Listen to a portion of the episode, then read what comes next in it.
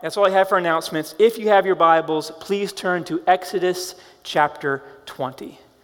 For the past several weeks, we have been studying the Ten Commandments, which God gave to his people through Moses on Mount Sinai. And this morning, we are coming to the fourth commandment to remember the Sabbath and to keep it holy. It has been a real joy to be in this section of God's Word together. And for me, particularly this week, I, I, has been a joy for me as I've, as I've looked more closely at this commandment and God's heart for us to rest. The Sabbath was the day of the week that God called his people in the Old Testament to rest from their work and to remember his goodness to them. And I've been moved by God's kindness this week in this commandment, and I'm, I'm excited to preach this passage this morning. So read with me here. We're going to read Exodus 20. I'm going to read the first two verses of the chapter, which, which intro the Ten Commandments. And we're going to jump down to verse 8 as we look more closely at the fourth commandment. So beginning in verse 1. And God spoke all these words, saying, I am the Lord your God, who brought you out of the land of Egypt, out of the house of slavery. And then verse 8 Remember the Sabbath day to keep it holy. Six days you shall labor and do all your work, but the seventh day is a Sabbath to the Lord your God. On it you shall not do any work, you or your son or your daughter, or your male servant, or your female servant, or your livestock, or the sojourner who is within your gates. For in six days the Lord made heaven and earth and the sea and all that is in them, and rested on the seventh day. Therefore, the Lord blessed the Sabbath day and made it holy. May God bless the preaching of his word this morning. When it comes to obeying the Sabbath, there are a lot of different opinions that Christians have had when it comes to how the Sabbath should be observed. I don't know that there are any of the Ten Commandments that have created more controversy and confusion than the fourth commandment has produced. And over the years, Christians have asked the serious theological questions. Like, like, what exactly was the Old Testament commandment? And are we still required to obey it today? And perhaps most importantly, why does Chick fil A have to be closed on Sundays? These are, the, these are the serious questions that we must wrestle with as Christians. I mean, we, we respect Chick fil A, of course, for being closed on Sundays, but then on Sunday afternoon, when you're driving home and you don't have food at the house, you really start to question your fourth commandment convictions, right? But in, in all seriousness, the, the value of the Sabbath is mentioned many times throughout Scripture. And the significance of the Sabbath to God's people would be quite hard to overstate. In fact, the, the Sabbath is the longest commandment in the, tenth, in the Ten Commandments. Uh, murder has only, do not murder has only four words in it, but the call to the Sabbath has an entire paragraph dedicated to it. Sabbath observance is also mentioned more than any other of the Ten Commandments in the Old Testament. And breaking the Sabbath had serious consequences in Israel's day. It could be a capital offense in Israel's time to break this commandment. And Israel faced serious judgment throughout their history for their failure to observe this law. So the, the Sabbath was a big deal for the people of Israel. And then as we come to the New Testament, we see this wonderful realization that the, that the Sabbath commandment and the call to rest find its deepest meaning in the gospel and in the person of Jesus Christ. The Sabbath is not forgotten in the New Testament. Instead, the, the significance of it is seen even all the more clearly for the church. And so it is very appropriate for us to take an entire Sunday message to talk about the Sabbath and ask, how might God call us to live in light of this commandment? And as we do so, we remember that, that as with all of God's commandments, they are for our good. God wants joy for us this morning. God wants to bless us this morning. And so what we're going to do is we're going to, we're going to take a walk through God's word together and see how this idea of the Sabbath and the blessings of it to us unfolds throughout redemptive history. And as we do so, we are going to, I believe, see the graciousness of God to us and his heart for our good. And my prayer, my hope this morning is that we're going to find encouragement in this commandment. Maybe some challenges as well along the way, but great encouragement as well. Here's the, the main idea of our message this morning. It's a simple one is that God is kind to us by calling us to rest. God is kind to us by calling us to rest. And we're going to unpack this main idea by, by asking four questions this morning. We're going to ask what was the Old Testament commandment towards the Sabbath? We're going to ask how did Jesus bring new meaning to the Sabbath? Are we still required to obey the Sabbath? And then finally, how can we pursue lives of rest? So, first, what was the Old Testament Sabbath? The fourth commandment to obey the Sabbath is, is laid out for us in three parts. God says first what to do, He then says how to do it, and He says why to do it. The what is found in verse 8, where it says, Remember the Sabbath and keep it holy. And then in verses 9 through 10, God describes how we are to remember the Sabbath and keep it holy, where, where He lays out the details of the commandment. And then finally, verse 11 tells us why we are to remember the Sabbath. Verse 11 says, For in six days the Lord made heaven and earth, the sea and all that is in them, and rested on the seventh day. Therefore, the Lord blessed the Sabbath day and made it holy. This verse gives us the reason for the fourth commandment, which is where I want to start this morning. The, the reason for this commandment is found in the very nature of God Himself. Exodus 20 references the beginning of history in the opening pages of Genesis, where God created the universe and all that is in it. And in this account, we see that God worked in creation for six days, and then on the seventh day, Genesis says, On the seventh day, God finished his work he had done, and he rested on the seventh day from all the work he had done. So God blessed the seventh day and made it holy, because God rested from all his work that he had done in creation. At the heart of the Sabbath commandment is the example of God himself, working for six days and then resting on the seventh. And so, long before the Ten Commandments were even given to Israel, we see God being a God of rest. We see him desiring rest for his people and for his creation. And so, in the Ten Commandments, then, we see this desire reiterated and reinforced again as God then commands Israel to obey the Sabbath. Verses 9 through 10 Six days you shall labor and do all your work. But on the seventh day is a Sabbath to the Lord your God, and on it you shall not do any work.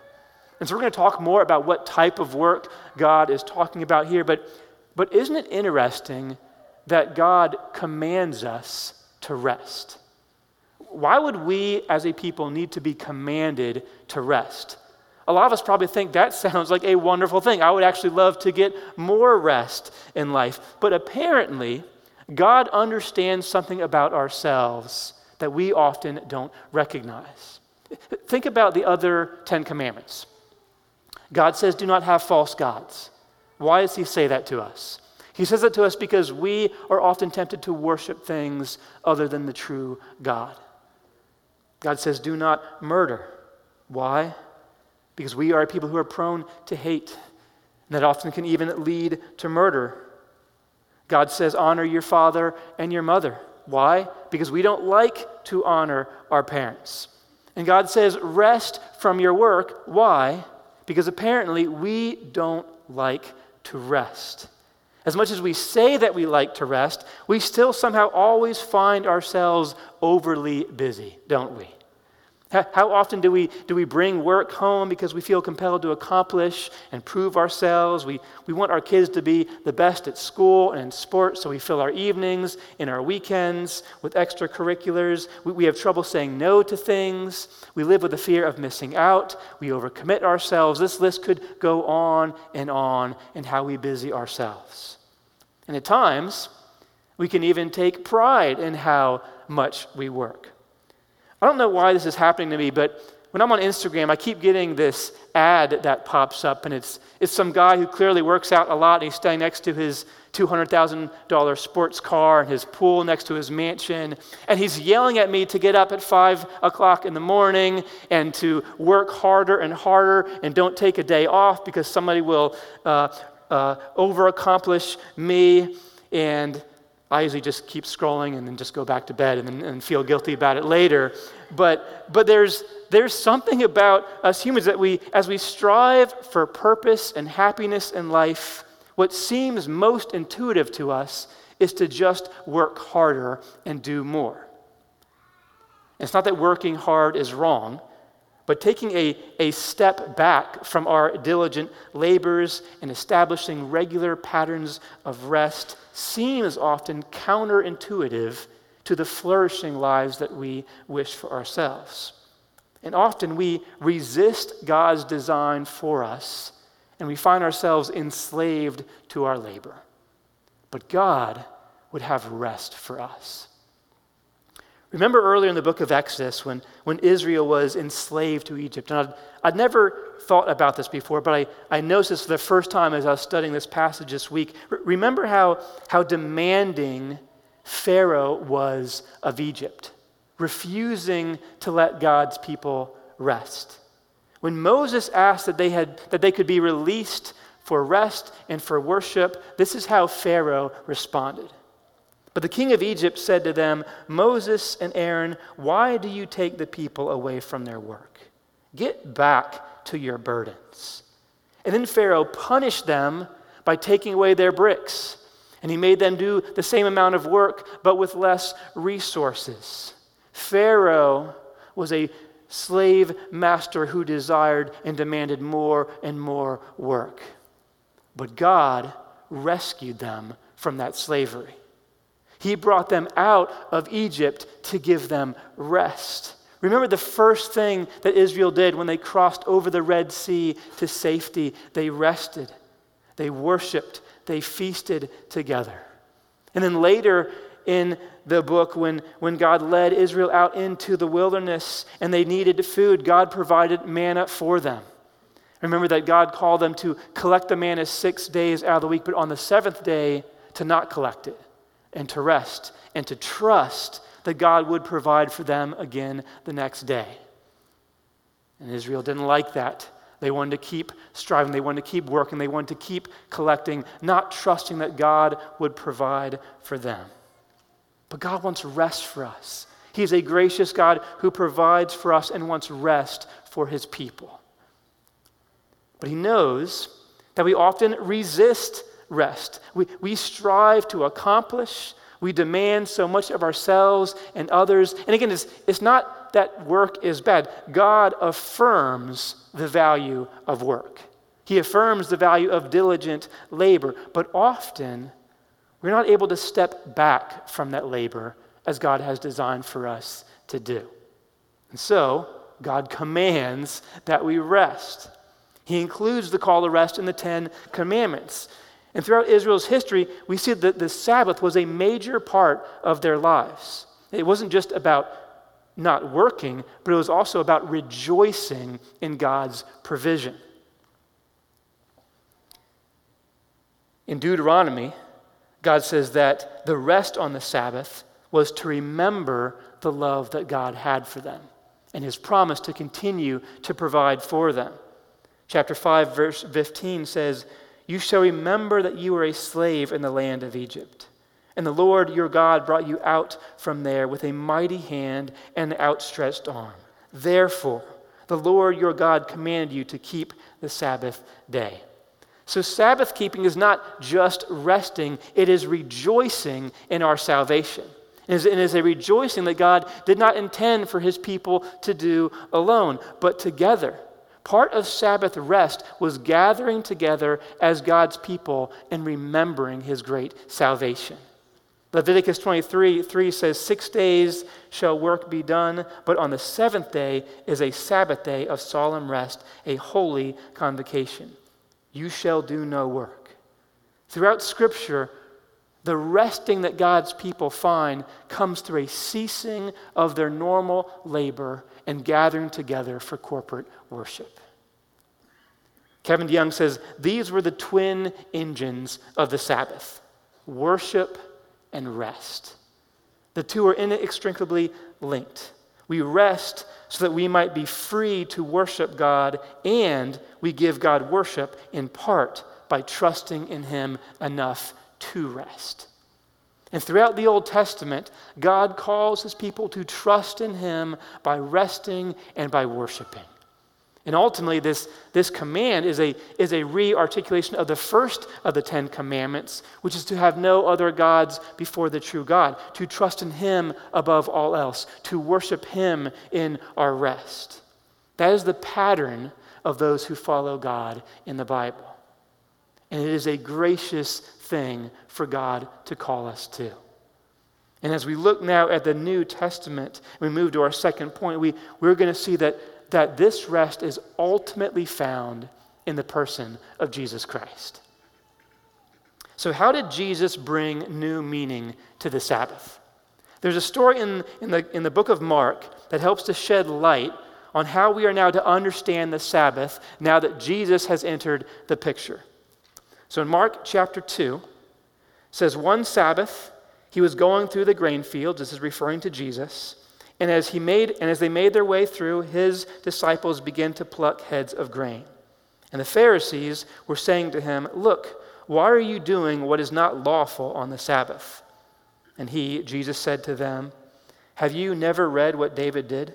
When he was in need and was hungry, he and those who were with him, how he entered the house of God in the time of Abiathar the high priest, and ate the bread of the presence, which it is not lawful for any but the priest to eat and also he gave it to those who were with him.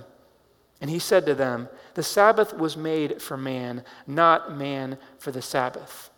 So the Son of Man is Lord even of the Sabbath. Now, what's happening here is the Pharisees, who, if you know the New Testament, we're always looking for ways to discredit Jesus. They, they find him and his disciples eating grain in this field on the Sabbath. And they accuse him of breaking the Sabbath law. And, and many of you may have read this passage in the past and, and asked a similar question Was Jesus and disciples, in fact, breaking the Sabbath in what they were doing? And it's a, a complicated question because over the years, the, the Jewish leaders had added all types of additional stipulations to God's original command. In fact, they, they had added over 1,000 additional laws beyond what God had originally called them to do. And so if you, if you look at the original commandments in the Old Testament, you'll see that Jesus was not actually violating any of them.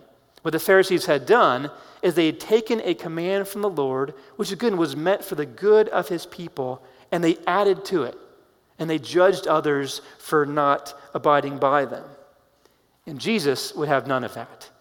In his response, he, he both exposes the legalism and the hypocrisy of the day, and at the same time, he also shows how he himself is where we ultimately find our true Sabbath rest.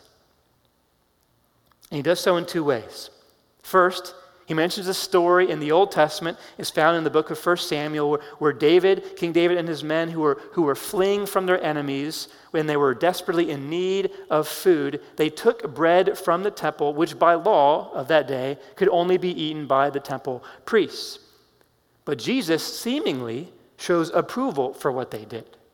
It seems that Jesus is saying that, that no ceremonial law, particularly ones that you make up, uh, outweighs the fundamental needs for human life. He says the Sabbath was made for man, not man for the Sabbath. He's saying the Sabbath was meant for the good of God's people. It is God's kindness to call us to rest. And you, Pharisees, in your self righteousness, have added on to that command so that now you can judge others and yourselves appear to be more righteous. But then Jesus makes his real argument. He says in verse 28, the Son of Man is Lord even of the Sabbath.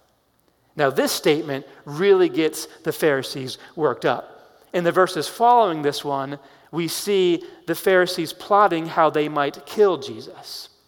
because apparently they had forgotten about that other commandment. And the reason for this, the reason for their anger, is that Jesus is himself referring to himself as Lord of the Sabbath. He is claiming to be God himself. Only the creator of the universe can be Lord of the Sabbath, the one who made all things, the one who holds the universe together, the one who met Moses on Mount Sinai, the one who gives the law and stands over the law. Jesus is saying, The Sabbath was given by me, and the Sabbath is about me. And this is extremely important statement when it comes to our understanding of the Sabbath today.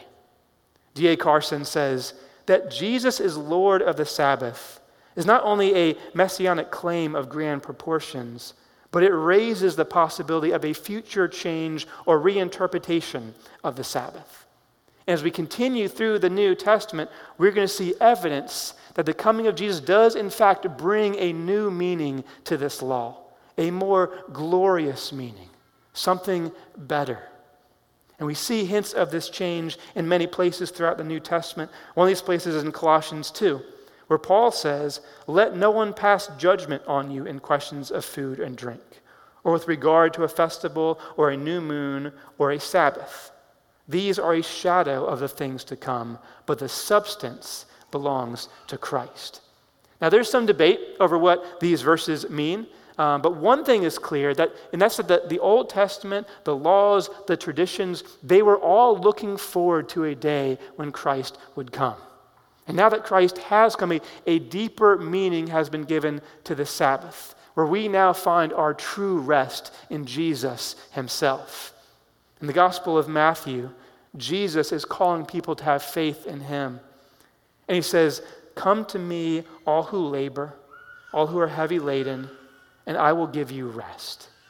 Take my yoke upon you and learn from me. For I am gentle and lowly in heart, and you will find rest for your souls. For my yoke is easy, and my burden is light. Church, here's why Christ has come Christ has come that you might have rest. And the rest that Jesus offers is so much better than any other rest that we can find. So much more than physical rest, but a deeper rest, a rest of the soul. So much of our lives are a, a striving to accomplish, a, a striving to prove ourselves, a, a, a living in anxiety of whether we are good enough. We cannot be satisfied unless we have that 4.0 GPA. We can't be satisfied unless our homes look like the homes we see on Instagram. We, we do not feel worthy to come before God unless we clean ourselves up first. But deep inside, we know that we will never measure up on our own. And so we find ourselves enslaved to the work of proving ourselves. But it never seems to satisfy, does it? There's a movie called Chariots of Fire. It was about two runners who were training for the 1924 Olympics. In the movie, one of the runners, Harold Abrahams, was asked what compelled him to train so hard. He was training for the 100 meter dash, the fastest race in the Olympics. And they asked him, What compels you to train, to work so hard for this? And his answer was this He says, I have 10 seconds to justify my existence. His value, his purpose in life was wrapped up in his ability to approve himself on the track and to win gold. But in contrast, the other runner, Eric Liddell, who was a devout Christian, refused to compete on Sundays in order to obey the Sabbath and, and actually ended up forfeiting his chance to compete in the race. And he lost his chance for gold. And the reason he did this was because he said he saw his life as service to God. And his satisfaction was found in Christ. And perhaps the, the true triumph of this movie is that his joy was found not in his own accomplishments, but in Christ alone. And, church, how many of us often identify more with that first runner? That we have just that short amount of time to prove our existence, to justify our existence, because we, we find our completeness in something other than in Christ. And we find ourselves unable to ever really, truly rest. We, we overcommit. We say, we are afraid to say no, so we, we live busy lives, not always because we are compelled to do good, but because we are afraid. We are afraid of missing out. We are afraid of not meeting the expectations of our family or our bosses. We are afraid that we will be left feeling incomplete if we don't work harder and harder and harder. But understanding who we are in Christ gives us rest from these things. We find that rest when we remember that our completeness is not found in our accomplishments, but in the accomplishments of Christ on our behalf. For those of you who are going off to college this year, if you are in Christ, you are complete without that 4.0 GPA. For moms, if you are in Christ and you're having people over later today, you are complete in Him, even if your house is a complete mess. If you are a new Christian, remember that you are complete in Christ, even if you see many ways that you still struggle in your faith. For church leaders, you are complete in Christ. Even if your fellowship group or your ministry idea or your sermon isn't that good. For those who are longing to be married, you are complete in Christ without the validation of a love from someone else. The reason that we can find rest in all of these circumstances is that we have been made righteous in God's eyes because of Christ. His death on the cross has removed our condemnation, and He now delights in us as he delights in his own Son. He does not ask you to prove yourself anymore. His yoke is light, he offers rest. In Christ, you are complete. When God looks at you, he sees Christ and he says, This is good. Nothing else needs to be accomplished. The only person you need to seek approval from is God. And in Christ, you have it, church. Christ has offered a rest far deeper than you could ever find. A rest deeper than even the Old Testament Sabbath. The, the book of Hebrews speaks about Israel's Sabbath and how, how it ultimately pointed towards a day where we would find our rest in Christ. And we find that rest now, but also a greater day of rest is coming when Christ will return and will bring us to himself. Hebrews 4 9 says, So then, there remains a Sabbath rest for the people of God. For those who are in Christ, we have the hope of a future day where we will enjoy work without toiling. We will worship without conflicted hearts. We will be free from the struggle of sin. We will fully and eternally rest. But it's not just for the age to come, church, but now as well. Hebrews speaks of the rest that is available to you this morning. We who are in Christ have already tasted the powers of the age to come. We who have believed enter that rest. God's word does not say that we will enter, but we have entered. One day fully, yes, but today truly we can rest. And how do we enter this rest? Not mainly by setting aside our work, but by believing in Jesus and what he has accomplished for you. It is a rest that leads to trust and worship.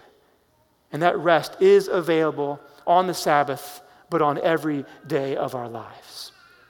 God is a God of rest, and He has provided the way for us to have it. As we continue on now, we, we come to the, the last two questions this morning where, we want to ask ourselves so, what does this mean for us today? We've seen this Old Testament commandment, but then we see that, that we find our truest rest in Christ. So it leaves us with the question what about that Old Testament law? Many of us might be asking this morning the Sabbath was such a big deal in the Old Testament, but now that Christ has come, are we still required to obey the Sabbath? And the reality is that there are many Christians who have thought differently about this over the years. And it seems that this was true also in the New Testament church as well. Paul, in speaking about the Sabbath to the New Testament churches, writes in the book of Romans, he says, One person esteems one day as better than the other, while another esteems all days alike. Each one should be fully convinced in his own mind. And later he writes to the book of, he writes in Colossians, Let no one pass judgment on you in questions of food and drink or with regard to a festival or a new moon or a Sabbath. These are a shadow of the things to come, but the substance belongs to Christ. Now, to be clear, there are different opinions about what these verses are speaking to. There are some who would say that Paul is speaking about how Christ has fully fulfilled the Mosaic law, and the fourth commandment is one of those ceremonial laws that we are no longer bound to. Thomas, Thomas Schreiner says what Paul says here is remarkable. For he lumps the Sabbath together with food laws, festivals like the Passover and new moons. All these constitute shadows that anticipate the coming of Christ. And since Christ has now come, observing the Sabbath is no longer a matter of obedience or disobedience. But there are others who would hold a different view and say the Sabbath that, that Paul is talking about in these verses is not the the fourth commandment refers to other Jewish Sabbaths and holidays and would say that Christians are still bound to the Sabbath as Israel was. And so there's, there's disagreement among Christians even today, and we can, we can respect each other in these differences. Paul even seems to hint at that in his letter to Romans, which we just read, where he says, each one should be fully convinced in his own mind. So Paul is saying we need to recognize that there are those whose consciences will lead them in different directions in application of the Sabbath, and we need to, to love one another, recognizing there is liberty in how we apply these things. But with that said, we ought to search Scripture and ask with a great seriousness what does the fourth commandment mean for us today? Because no matter what camp you find yourself in, it is clear that God, in His kindness to us, has called us to the value and the vision behind the fourth commandment. Because it is, it is rooted in the timeless nature of who God Himself is. It is a commandment that flows from God's endless desire that we would have rest. And so, the timeless will of God behind the Sabbath commandment is something that Christians must pursue and must celebrate.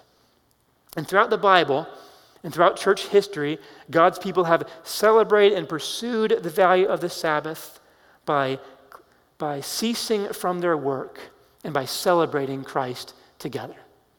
So here's where I want to I want to close this morning with our, with our final point. I want to ask how can we pursue lives of rest? And I want to get really practical here this morning. And, and the question I want to leave us with is, is how might we grow to be a more restful people? And by that, I, I don't just mean how might we do less work. I mean, I mean, how can we apply the biblical principles of rest and worship and be a people who are more satisfied and joyful in Christ? And so I want to finish with some, some practical ideas that I, that I hope will, will help guide us as we seek to find greater rest in Christ. And up front, I want to say that, that these ideas are not commands from God. We, we have spoken already about the, the freedom to develop our own conviction on these things, but, but we see from the beginning of creation a call from God to, to cease from our work and to rest.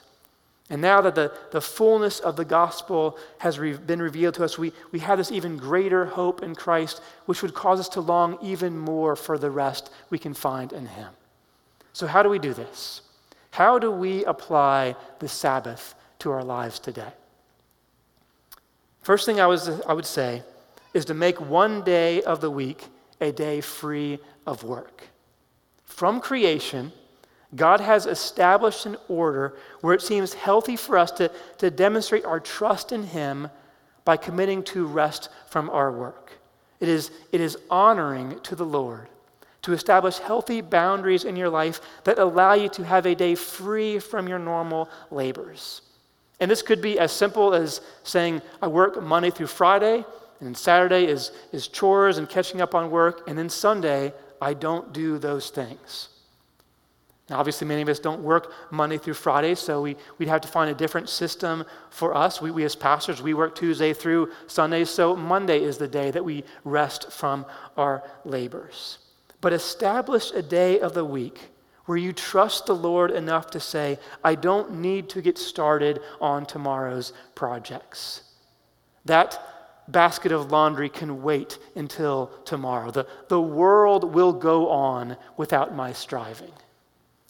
And this doesn't mean that we don't do anything, but, but find things that are refreshing for your soul. God wants refreshment for your soul. Do things that are replenishing to your body, to your mind, to your soul, things that will help you to go back to work with fresh energy to be spent for the good of others and for the glory of God. And this will look different for everyone. And so, for families here, this might mean talking through what Sundays look like, how much you can commit to doing so that everyone can find that refreshment that you need. If you are a college student, perhaps make Sunday a day where you do not study, where, where you set aside the labor of homework and give yourself to rest. Find a day and make it a day of rest. Christ will be honored in that. Your family will be blessed in that, and you will find joy in Christ as you do so. Second idea prioritize corporate worship. In both the Old and the New Testament, the pattern of God's people has been to have a day of the week where they gather together and they rejoice in the gospel. Which, which by the way, is, is why in the New Testament church and now we celebrate uh, on Sunday mornings and not on Saturday, which was the original Jewish Sabbath. The reason we meet on Sundays and not Saturdays is because Sunday was the day that Jesus rose from the dead. And so resting is, is not just setting aside chores and homework, but it's celebrating in what Christ has accomplished. And God calls us to do this together. There is joy in being together on Sunday mornings. There is a joy that is different than any other day of the week. There is a refreshment that God gives us that we cannot find apart from being together. Hebrews 10 talks about not forsaking the gathering together of believers. And, churches, this means so much more than just showing up on Sunday mornings. It means prioritizing the fellowship of believers so much that we are willing to structure our lives around these times together. There are ways that we can treasure Sunday mornings that is more than just, just the thing that we do before football later that afternoon.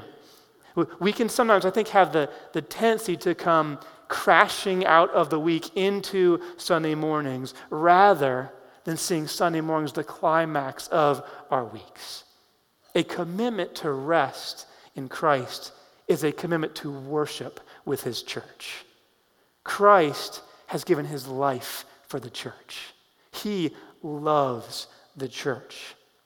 That is how much we ought to treasure the fellowship of believers as Christ has done so himself. And, and he has given us each other so that we might stir one another up and build one another and point one another towards him. Do we treasure these times together, church? And I would encourage you, friends, and, and even as a, a pastoral exhortation here, plan your Sundays in a way which prioritizes these times together. Come on time to church. So we are, we are settled in. We are, we are here as worship begins, as we read the call to worship, as God's word is read. We are here ready to engage, encourage one another, worship God together. Come early. Join us at 9:30 here at the beginning of the stage where we, where we pray and ask God to bless our times together. And church, when the service is over, stay. Fellowship with those around you. If, if, you. if you find yourself rushing off quickly every Sunday because of chores or work, or because you need a nap because you stayed up too late Saturday night, then, then maybe we need to grow in, protre- in protecting the treasure that is the gathered meeting on Sunday mornings. I believe that God's word says that, that we will not find rest unless we treasure these moments together. There ought to be a, a restlessness when we are not able to be together as God's people and remember what Jesus has done for us. And, church, per- pursue these things not just for the refreshment of your own soul, but for the sake of others. Come to church knowing that, that your worship, your serving, your friendship brings much needed refreshment to those around you. The greatest rest is found as we fix our eyes on Christ. That is what the fourth commandment is about. In our resting and in our worshiping, we are together looking at Christ who gives us rest. God is kind to call us to remember who He is as the one who keeps the world running. He is the one who provides for your family. He is the one who gives you strength. He is the one who has finished the work on the cross. He has freed you from your endless striving by Himself being what satisfies. Trust in Him this week, church. You who are tired, you who are weary, all who labor, all who are heavy laden, come to Christ and you will find rest. Let's pray.